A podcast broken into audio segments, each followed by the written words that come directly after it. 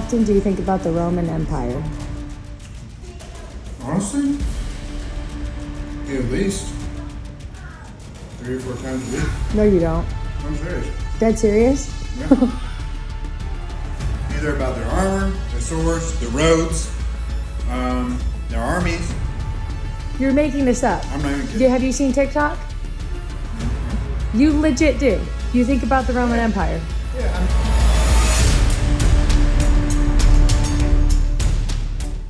How often do you think of the Roman Empire? Last fall, thousands of women posted short video clips of themselves asking their fathers, husbands, boyfriends, uncles, and grandpas this very question. The trend went viral, as they say, with many men saying they think about the Roman Empire quite often.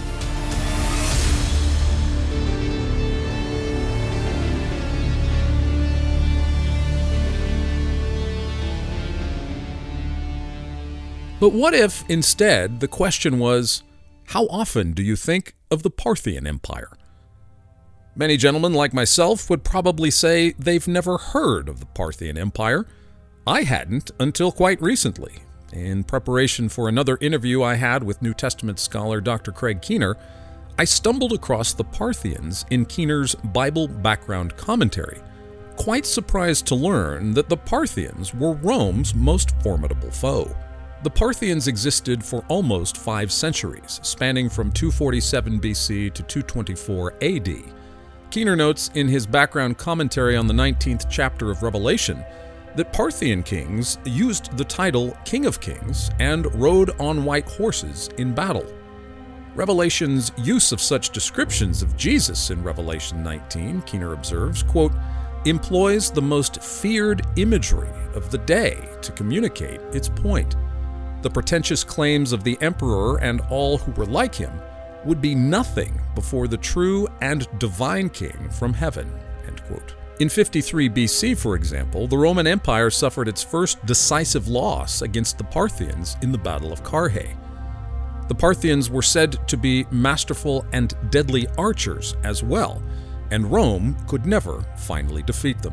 Romans, however, in their propaganda, portrayed the Parthians as an uncultured, barbaric people.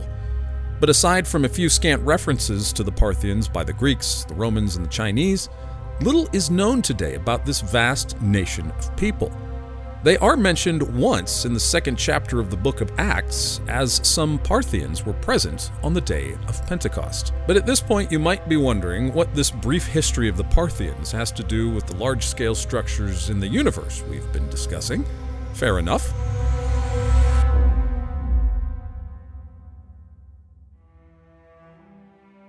I think the parallel for us today is that our culture has little or no conception of the terror of an all powerful militaristic sovereign who showed little or no mercy to the nations he and his armies would conquer. Rome's propaganda tended to ignore or downplay the significance of the Parthians and their power. Caesar, rather than the Parthian king of kings, was to be honored and feared above all. We today have likewise created for ourselves a kind of atheistic and secular propaganda against the King of Kings, the risen Christ Jesus. We have forgotten him, ignored him, belittled him, and have removed virtually any remembrance of him from our public and private institutions. Our government hardly acknowledges him, our scientific institutions barely take any thought of him, and he is no longer the foundation of our schools or their curriculum.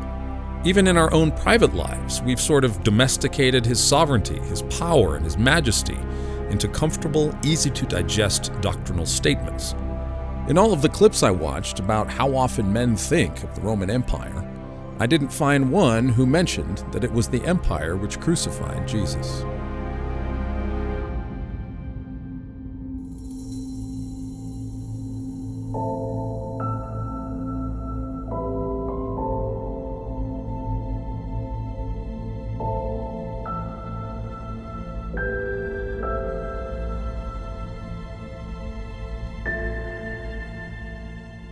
But when John encountered the risen and glorified Jesus, he was terrified. When I saw him, John says, I fell at his feet like a dead man. Daniel, Ezekiel, and Isaiah in the Old Testament likewise saw a vision of God, which frightened them to the point of barely being able to stand or speak. Who is the King of glory? The Lord strong and mighty, the Lord mighty in battle, proclaims the 28th Psalm. And in the 19th chapter of Revelation, John writes that he saw, quote, Heaven opened, and behold, a white horse, and he who sat on it is called faithful and true, and in righteousness he judges and wages war. End quote.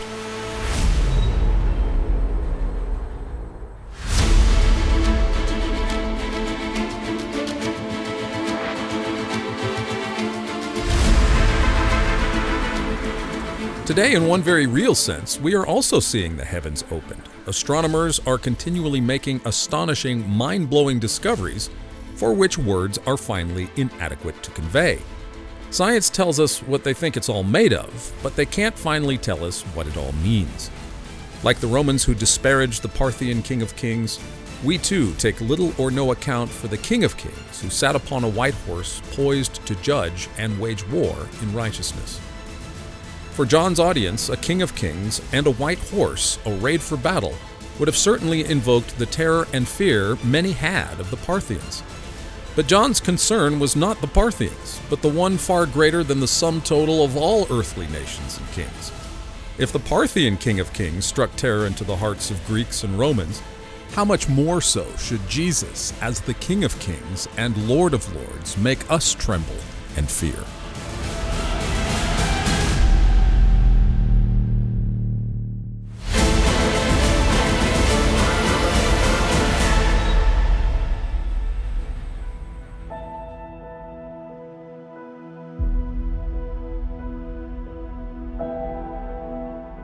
These massive cosmic structures being uncovered today by astronomers should serve as reminders to all of us of the glory and the majesty and the power of the God whom we claim to serve. Elsewhere in Revelation, John describes Jesus as the lion of the tribe of Judah, not a tame lion, as C.S. Lewis says. Yes, of course, Jesus is merciful, compassionate, slow to anger, and does not treat us as our sins deserve. But he is also holy, powerful, majestic, righteous, awesome, and quite a terrifying sight to behold in all of his resurrected glory. So, if these massive structures in the universe leave us somewhat speechless, how much more so will standing in the presence of the one who created them make us tremble? Come and see. If we're speechless by just the creation, Yeah.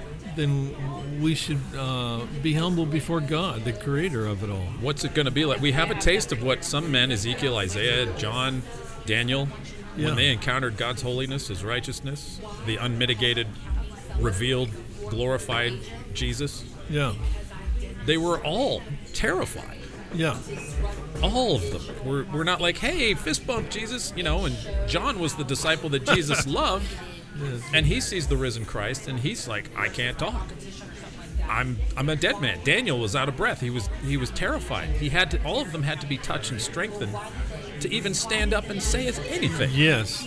And I think I think creation, what we're talking about, should remind us of God's power and His majesty to such an extent that we too should just kind of put the brakes on our complaining and think about. My pastor's sermon this Sunday was thinking about the, the acronym of joy: Jesus, others, than yourself. Jesus should always come first in our in our thinking, and so a lot of times when I complain, I know I'm putting myself first, and um, Jesus not really even thinking about his righteousness or his majesty or his glory. But when you really stop to think about it, like I was thinking about this last night all day working on this, contemplating these structures, it changed my mind from the complaining to, okay, this is about God and his glory and his holiness, and I need to put aside my complaining and focus on this for his glory, for the sake of other people, and for the glory of Christ and Jesus. So uh, that was my little personal object lesson in preparing for this is, is the meditating on God's universe. It always helps me to refocus, you know? Yeah, it's good to get get our thoughts on God and off of our little our little world and Yeah. our, our, uh, our what seems like big problems to us get get smaller if you consider God. Right. Um, I was going to read some from Isaiah chapter 40. Dan. yes. So there's a number of verses in this chapter that kind of deal with God's greatness, and I thought it'd be good to go over that. Absolutely. So I'm going to start with Isaiah 40, verse 12. Uh, so uh, we've we've talked about these before at different times, probably, but um, all right, Isaiah 40, 12. Who has measured the waters in the hollow of his hand, and marked off the heavens by the span, and calculated the dust of the earth by the measure, and weighed the mountains in a balance, and the hills in a pair of scales? Who has directed the Spirit of the Lord, or as his counselor has informed him? With whom did he consult, and who gave him understanding? And who taught him the path of justice, and taught him knowledge, and informed him of the way of understanding? Now I want to go down uh, a little farther down to verse 21 and uh, go on here. Do you not know? Have you not heard? Has it not been declared to you from the beginning? Have you not understood from the foundations of the earth? It is he who sits above the circle of the earth, and its inhabitants are like grasshoppers, who stretches out the heavens like a curtain, and spreads them out like a tent to dwell in. He it is who reduces rulers to nothing, who makes the judges of the earth meaningless. and then there's um, 4026, which is one of my favorites from chapter 40. Yeah, I was going to go on to 25 and 26. Yes. So, uh, verse 25 To whom then will you liken me that I would be his equal, says the Holy One? Lift up your eyes on high and see who has created these stars. The one who leads forth their host by number, he calls them all by name. Because of the greatness of his might and the strength of his power, not one of them is missing. Hmm. And then he goes on to say how if he knows and names all the stars, how much more is he aware of where we are and Yes. who and who we are Yes. and what's going on in our lives. You know, That's- and the next right. the next verse he talks about Jacob and Israel. Don't you know? Hey, look, I know all the stars. I name them all. You're not missing from my sight either. You know, and God has, like I was talking about in my own situation yesterday, God has a very gentle way of reminding me you know, when I sin or when he's not particularly pleased. Yes, he heard my complaining. He sure did hear my complaining. Yes. And he reminds me in a very gentle way, you know. Uh, but I appreciate getting ready for the podcast yesterday because it really helped me to, to refocus on this. So we're considering God's majesty. I love Psalm 50, verse 6 too. It says, because it, it says that the heavens declare God's righteousness. And that uh, Psalm 19, of course, we always talk about Psalm 19, the heavens declare the glory of God. So we're talking about things that reveal God's righteousness, His glory, His majesty, and His power. And I think these structures really do remind us of that, don't they? Yes, and, and the Bible emphasizes really that God cares about us more than everything else in His creation. Right, the It's human beings that He cares about the most. Right. All the stars that we're talking about are going to go away. Yes. You and I and everybody else are going to remain. That's right. So we are much more valuable than sparrows or stars. But God uses sparrows and stars to remind us of His majesty first and foremost, Right. and then of His love and of His care and of His covenant to us. Because um, I think it's in uh, Jeremiah 31 where God likens the fixed order of the heavens to His love and covenant faithfulness to us. Yes. Yeah. So, um, so these structures. I mean, I, I was thinking of like words like citadel, fortress. I don't know what else you'd call them, uh, but they, they're just kind of a reminder of just how beautiful the new heavens and the new earth will be. So yeah, so to scientists, these thing, these large structures that are multiple billions of light years in size, they were unexpected because there's an assumption that it would all form naturalistically by gravity and natural forces, right? But God can create anything of any size. That's right. You know, Dan, people used to talk about the question uh, can God make uh, something so big that he couldn't lift it? you remember? Yes. People used to talk about Middle that. school students would ask Some- me that question. somehow question. that was a question that was forgotten over the years. Mr. Ray, can God make something he can't lift? You know, Yeah, but, but the answer is no, because he's not limited. he's Like- not contrary either. He, God Yes. does not function in a, in a way that is contrary to his nature. right. So even God can't make a a, a circle, a square, and a, a right angle into you know less than 90 degrees. You know, I mean, he he doesn't contradict himself. In other Right. Words. He works in conjunction with his own logic. So if he if he wants to make a a ring of galaxies over a billion light years across, he can do that. Mm-hmm. And maybe there's more of them out there. We don't Right. know. Now, one of the things that my kids used to ask me when I taught school, and I would bring something like this up, you know, Mr. Ray, the universe is so big. Does that mean God is huge? I said, no. It don't. We don't want to think of God. We like to think of things in terms of quantity and size. But but what what I think the universe tells us is that God is a lot different. He, he, doesn't have to be huge, but but it's it's wrong to sort of relate the spirit of the Lord. I think in understanding our nature, uh, of who God's nature is, to just size. Yeah, size does not apply to God, Yeah, it's not it's not a but he exists everywhere. it's not a capacity that, that, that we need to look at. But Right. I wanted But to. but he's not part of the universe. no, he's not part of the universe. So he can he can act into the universe and do whatever he wants to do. but he is separate and transcendent. Yes. above the universe. Yes. Yeah, yeah. Um, I like the psalm that says, uh, uh, I, I got this from this book I've been reading, uh, The Glory of God. Um, it's on Crossway. And uh, it's a bunch of different authors. And one of them says that, quote, the glory of God is the compass that keeps all our theologizing, pastoring, and Christian living oriented in the right direction toward God and not toward ourselves. Yeah. The pull in the opposite direction, that means focusing on ourselves, is so strong that the psalmist repeats, Not unto us, O Lord, not to us, but to your name give glory. So contemplating creation Yes. helps us to think of, of not to us, God, not to us, but to you be the glory. So Amen. let's um let's let's re- refresh our minds about some of these structures we talked about in 2017 and uh, talk a little bit more about um, how they're transcending the 1.2 billion light year structure size limit uh, in current big bang Yes. models so, So- what We mentioned the uh, giant arc, and uh, if I remember correctly, I think it's about three billion light years. Three point three billion light years across Yes. Now, back in 2017, we talked about a number of these galaxy clusters, and uh, one of them that started this discussion was called the Great Wall, and then there's been others that are called walls, mm-hmm. and it's just um, clusters of galaxies in a kind of lined up and uh, they are sometimes called walls.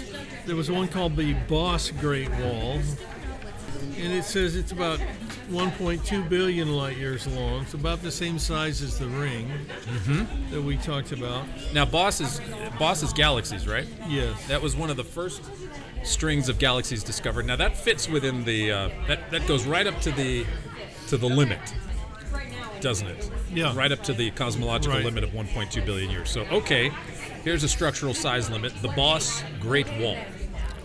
And then one that I was very fascinated with is uh, a couple of different clusters of quasars. Hmm. So how can how can quasars form clusters? That's a question. Quasars clustered together. That's Quasars have high redshift. They're very, very powerful, uh, bright objects, and usually scientists say they are. They think they're coming from a black hole that gives off a beam of light in a certain direction. So there's a. Are, are you talking about the, uh, the the one with the funny name now? The the Uh, there, there's a couple of them, but there was one called the um, LQG, the, huge the LQG, huge- I love this one. The huge large. The huge large. the huge. It sounds like the name of a big hamburger in Texas. Or. Forget, it does. Forget grandes and uh, large sizes and super sizes. This is the huge, large, and how many how many quasars are in this? Uh, 73 quasars. Seventy-three quasars. So so conceivably, these are all powered by black holes, all squeezed together over what what what's the length of the string? Uh, Well, it's in a different unit. It says 1,240 megaparsecs. Um, a parsec is 3.2. A mega 3.26 Light light years. years. So a megaparsec is 3.26 million light years. So 1,240 million parsecs. I, I'm just my head is dizzy. It's very big. So a wall of quasars or a string of quasars. Yeah, a string of quasars, and there's another one near near it that has 34 quasars. So two two different clusters that are not far away from each other. Quasar clusters. Quasar clusters. Wow. I was thinking you, you mentioned the term uh, about how some of these structures are called have the term wall Yeah. in them, right? Yes. It brought to mind a verse as you were talking about this. It brought to mind a verse from Isaiah talking about Zion or Jerusalem's new glory in Isaiah 62. And uh, Isaiah says, God says through the prophet, "On your walls, O Jerusalem, I have appointed watchmen." so here we are, Wayne. All day and all night they will never keep silent. You who remind the Lord, take no rest for yourselves, and give him no rest until he establishes and makes Jerusalem a praise in the earth. So Dan, that, that kind of makes you and I the watchmen. We're We are- calling attention to this. We are drawing we are on the walls, calling attention to them That's right. for the sake of the glory of the Lord, who will one day establish a new heavens, a new earth, and a new Jerusalem. Yes. How about that? So these walls are reminding us of the future glory of God's the walls of God's cities. Yes, and uh, of, of God's greatness and what He created. So there's There, there's one that I didn't even know of until recently. It's called the South Pole Wall. I don't have the numbers on how big it is, the South Pole Wall. but uh, should we talk about the really biggest one? Well, I thought we could. Um, before we before we do, we'll do a little drum roll here. But um, the I think I think it's important to to talk about a little bit before we get to the largest one, Wayne. The speculation involved in how these structures form currently. The current explanations involve dark matter Yes. basically that, that scientists are postulating or inferring that in order for these things to have formed as rapidly as they did or to become as big as they did Yeah. they needed some kind of matter that we cannot presently test or see directly with any kind of instrument in the toolkit of the most highly technical telescope or meter or satellite. There's matter out there that we cannot see that doesn't interact with normal matter that makes up about 20%, 27% of the known universe, but we can't see it, we can't test it. But it must be there because, well, look at these structures. How else would they have come together unless there was this invisible dark matter? Yes, so this is part of the theory, and I'm kind of on the fence on dark matter. There's some good arguments for it, and yet, on the other hand, the particle physicists who like to detect particles can't detect anything like dark matter. Yeah. So, Yeah. on the one hand, there's some indirect arguments for it that are pretty good, but uh, we can't directly measure it. Right, right.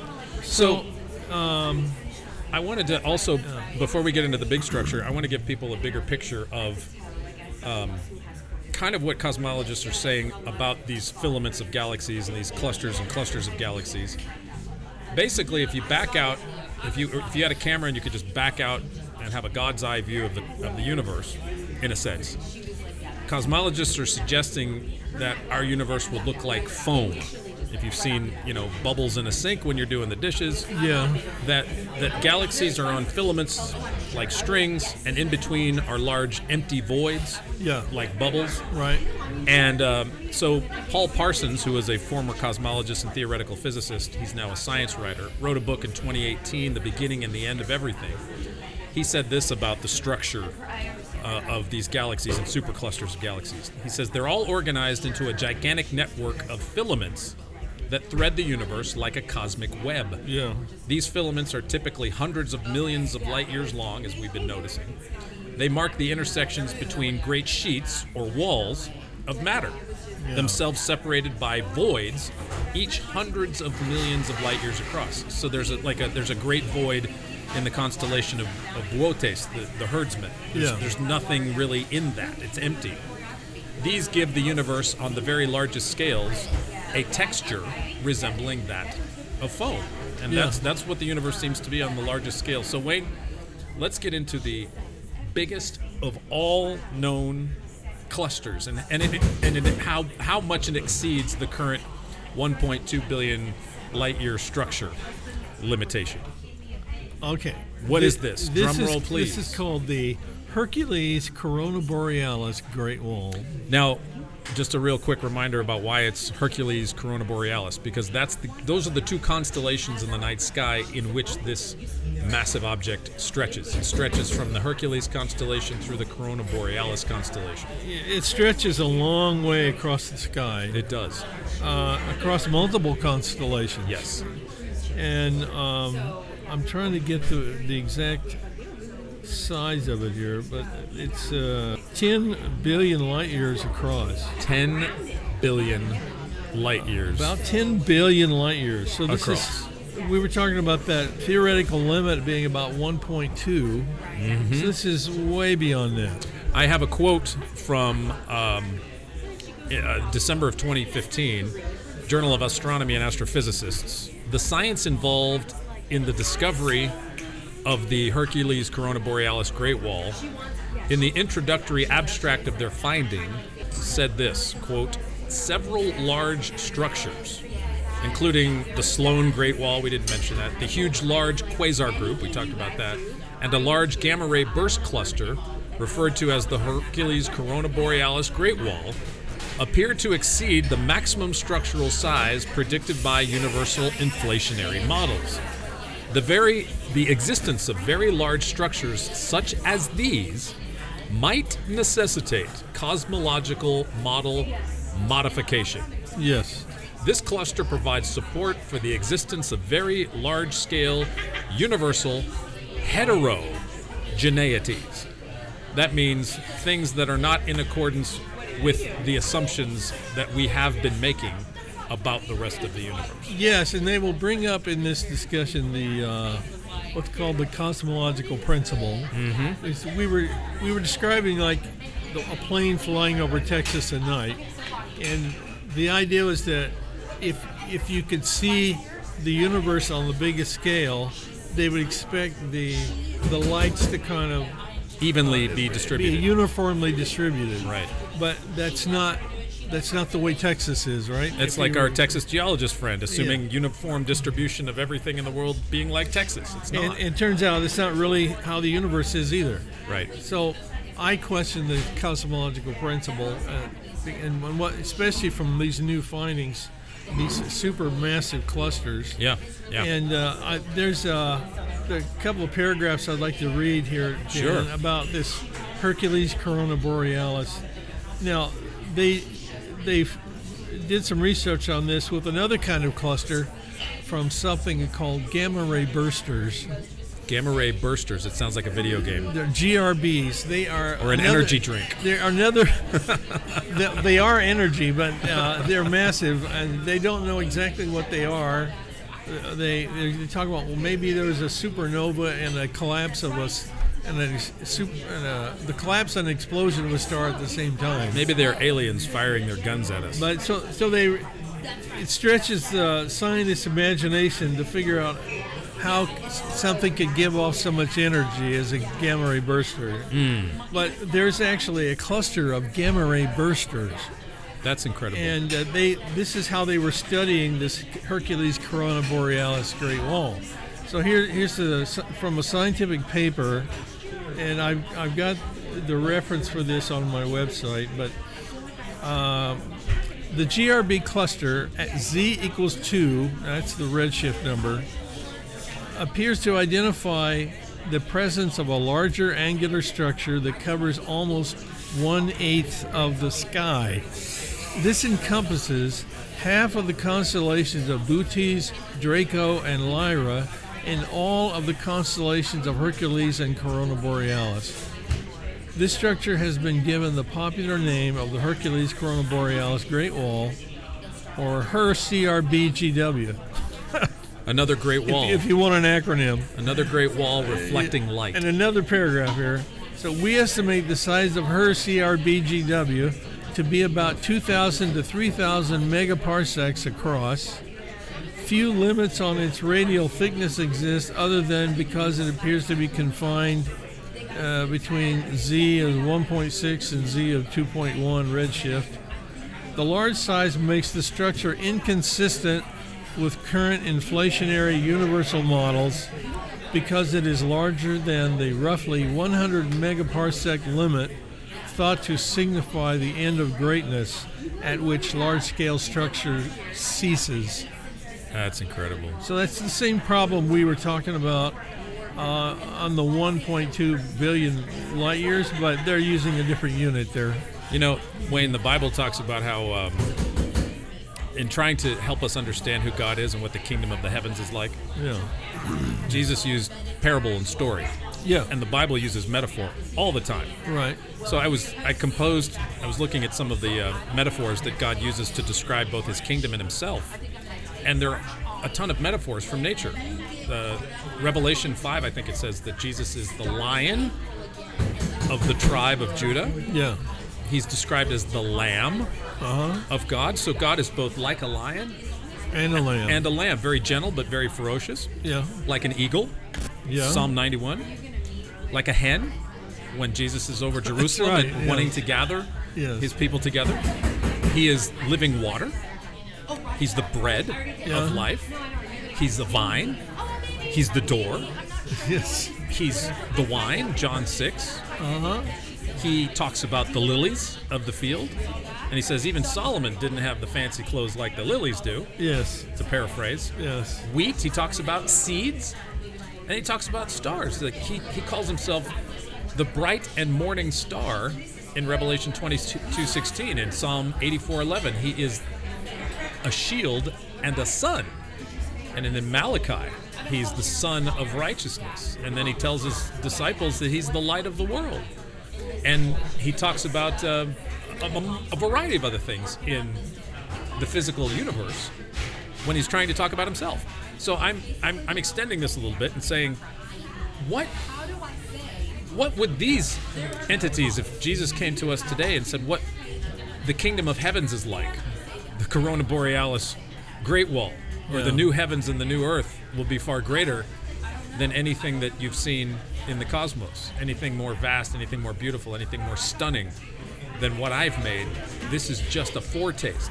And so all the stuff we're talking about fits into the concept of a physical metaphor Yeah. for what God is like. And Yes, and we did the same thing when we were reading through Job. We were talking about Behemoth and Leviathan. yeah, right? yeah. Uh, if this is the creator, I, the creature I made, then who can stand against me? If this creature is massive and powerful and awesome Yes. and terrifying, then what is it like to stand before me? But now this is stretching far, far beyond that in size and scale in the universe. Right. I want to note. I want to. What I was just saying. I want to give a quote about uh, about God's action in history. It says, the Bible not only describes God through metaphors we were just talking about, but also by narrating His actions in history. Yes. From the beginning, Genesis 1, we learn that God is both transcendent and immanent. He is not part of creation, as you said earlier, but He is involved with creation. Right. God's creation, his choice of Abraham, his rescue of Israel at the sea, his judgments on rebellious people are all part of his great redemptive actions in space and time that culminate in the work of Jesus. Yes, and there's archaeological evidence, historical evidence that goes back to the time of Abraham. Yeah. Yeah. So the Bible is historical. And if you look at when the history of writing develops, I think the oldest archaeological evidence we have of Homo sapien writing is about 5,000 years old. So, I, to me, it's one I'd, I'd have to go back and look at that. But but there is ample evidence that some of the earliest paleolithographs may in fact be related, especially in the ancient Near East, may be in fact related to Israel and the ancient language of the Israelites. Yes, uh, you and I have looked at the videos of the pattern of patterns of evidence. A great film. Uh, that's a great series of films and a bunch of videos that they have. We really recommend it. But anyway, there's But- there's plenty of history. Yeah. Um, and I was just talking on, on our other podcast uh, coming out in a, in a couple of weeks, uh, Apologetics Profile. Just talked to New Testament or biblical scholar Craig Keener. Okay. And Craig and I were talking about his 10 year old reference book, uh, the IVP Bible Background Commentary. Okay. It's 777 pages. I read the whole thing. uh, Really? from from uh, Matthew to Revelation about the cultural background Ah. of the New Testament text. It's not.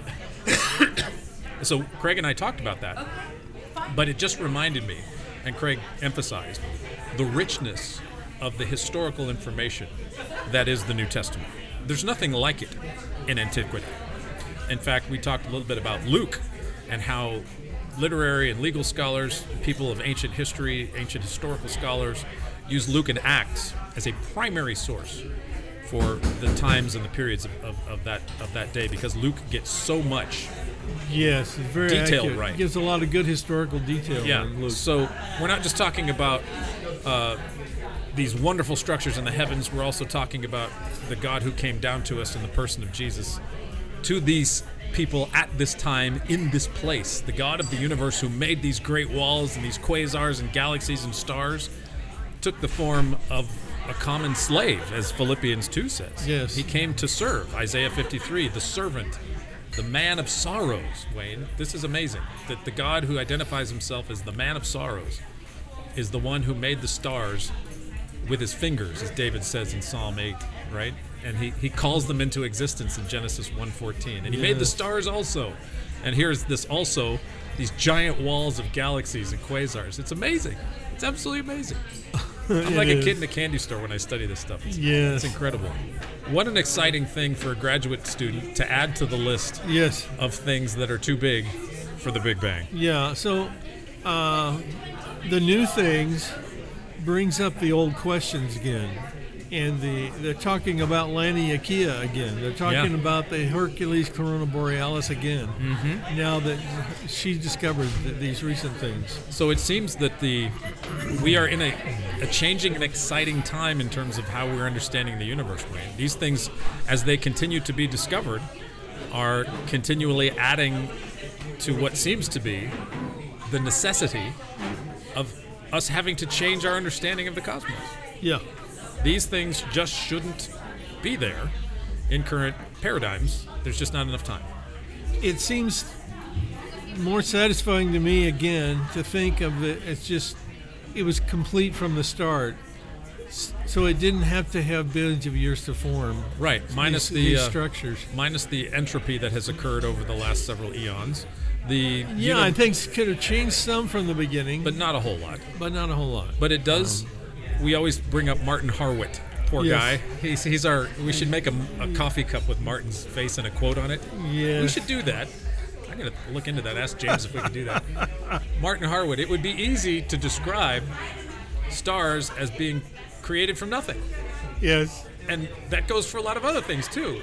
If these things were just instantaneously created, it does away with all the problems of a long, Yes. slow, gradual assumption about how these things may have developed over time. yes Yes. All right, Wayne, final thoughts on uh, structures too big for the Big Bang? well uh, s- structures are not too big for god That's right. uh, no, no structure is too big for god That's right. I think that's a good way to end it. There is nothing too big. With God, all things are possible, and there is nothing too big for Him. Um, maybe our minds are the ones that need to be stretched a little bit. that's right yes Open up the mind to the possibility that God exists and God can do and does wonderful things. Yes. So uh, uh, listen to the prophet. Lift up your eyes on high and see who has created these stars. And uh, be informed, be encouraged, He who brings out the starry host one by one and calls them each by name. And what did he say to Abraham? Look up at the stars and count them. If if indeed you can count them. If indeed you can count them, your descendants yes. will be like these things. Will be just like them, Yes. as multi- as a as a multitude of the stars in the sky or the, the sand grains on the shore.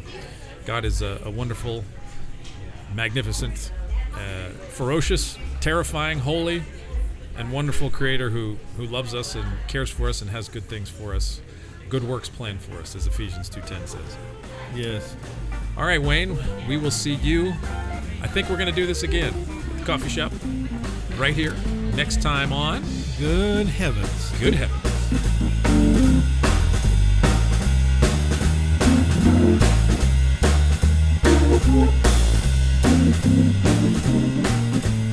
Good Heavens is a production of Watchman Fellowship Incorporated, Arlington, Texas. For more information on apologetics, cults, world religions, and our sister podcast, Apologetics Profile, visit watchman.org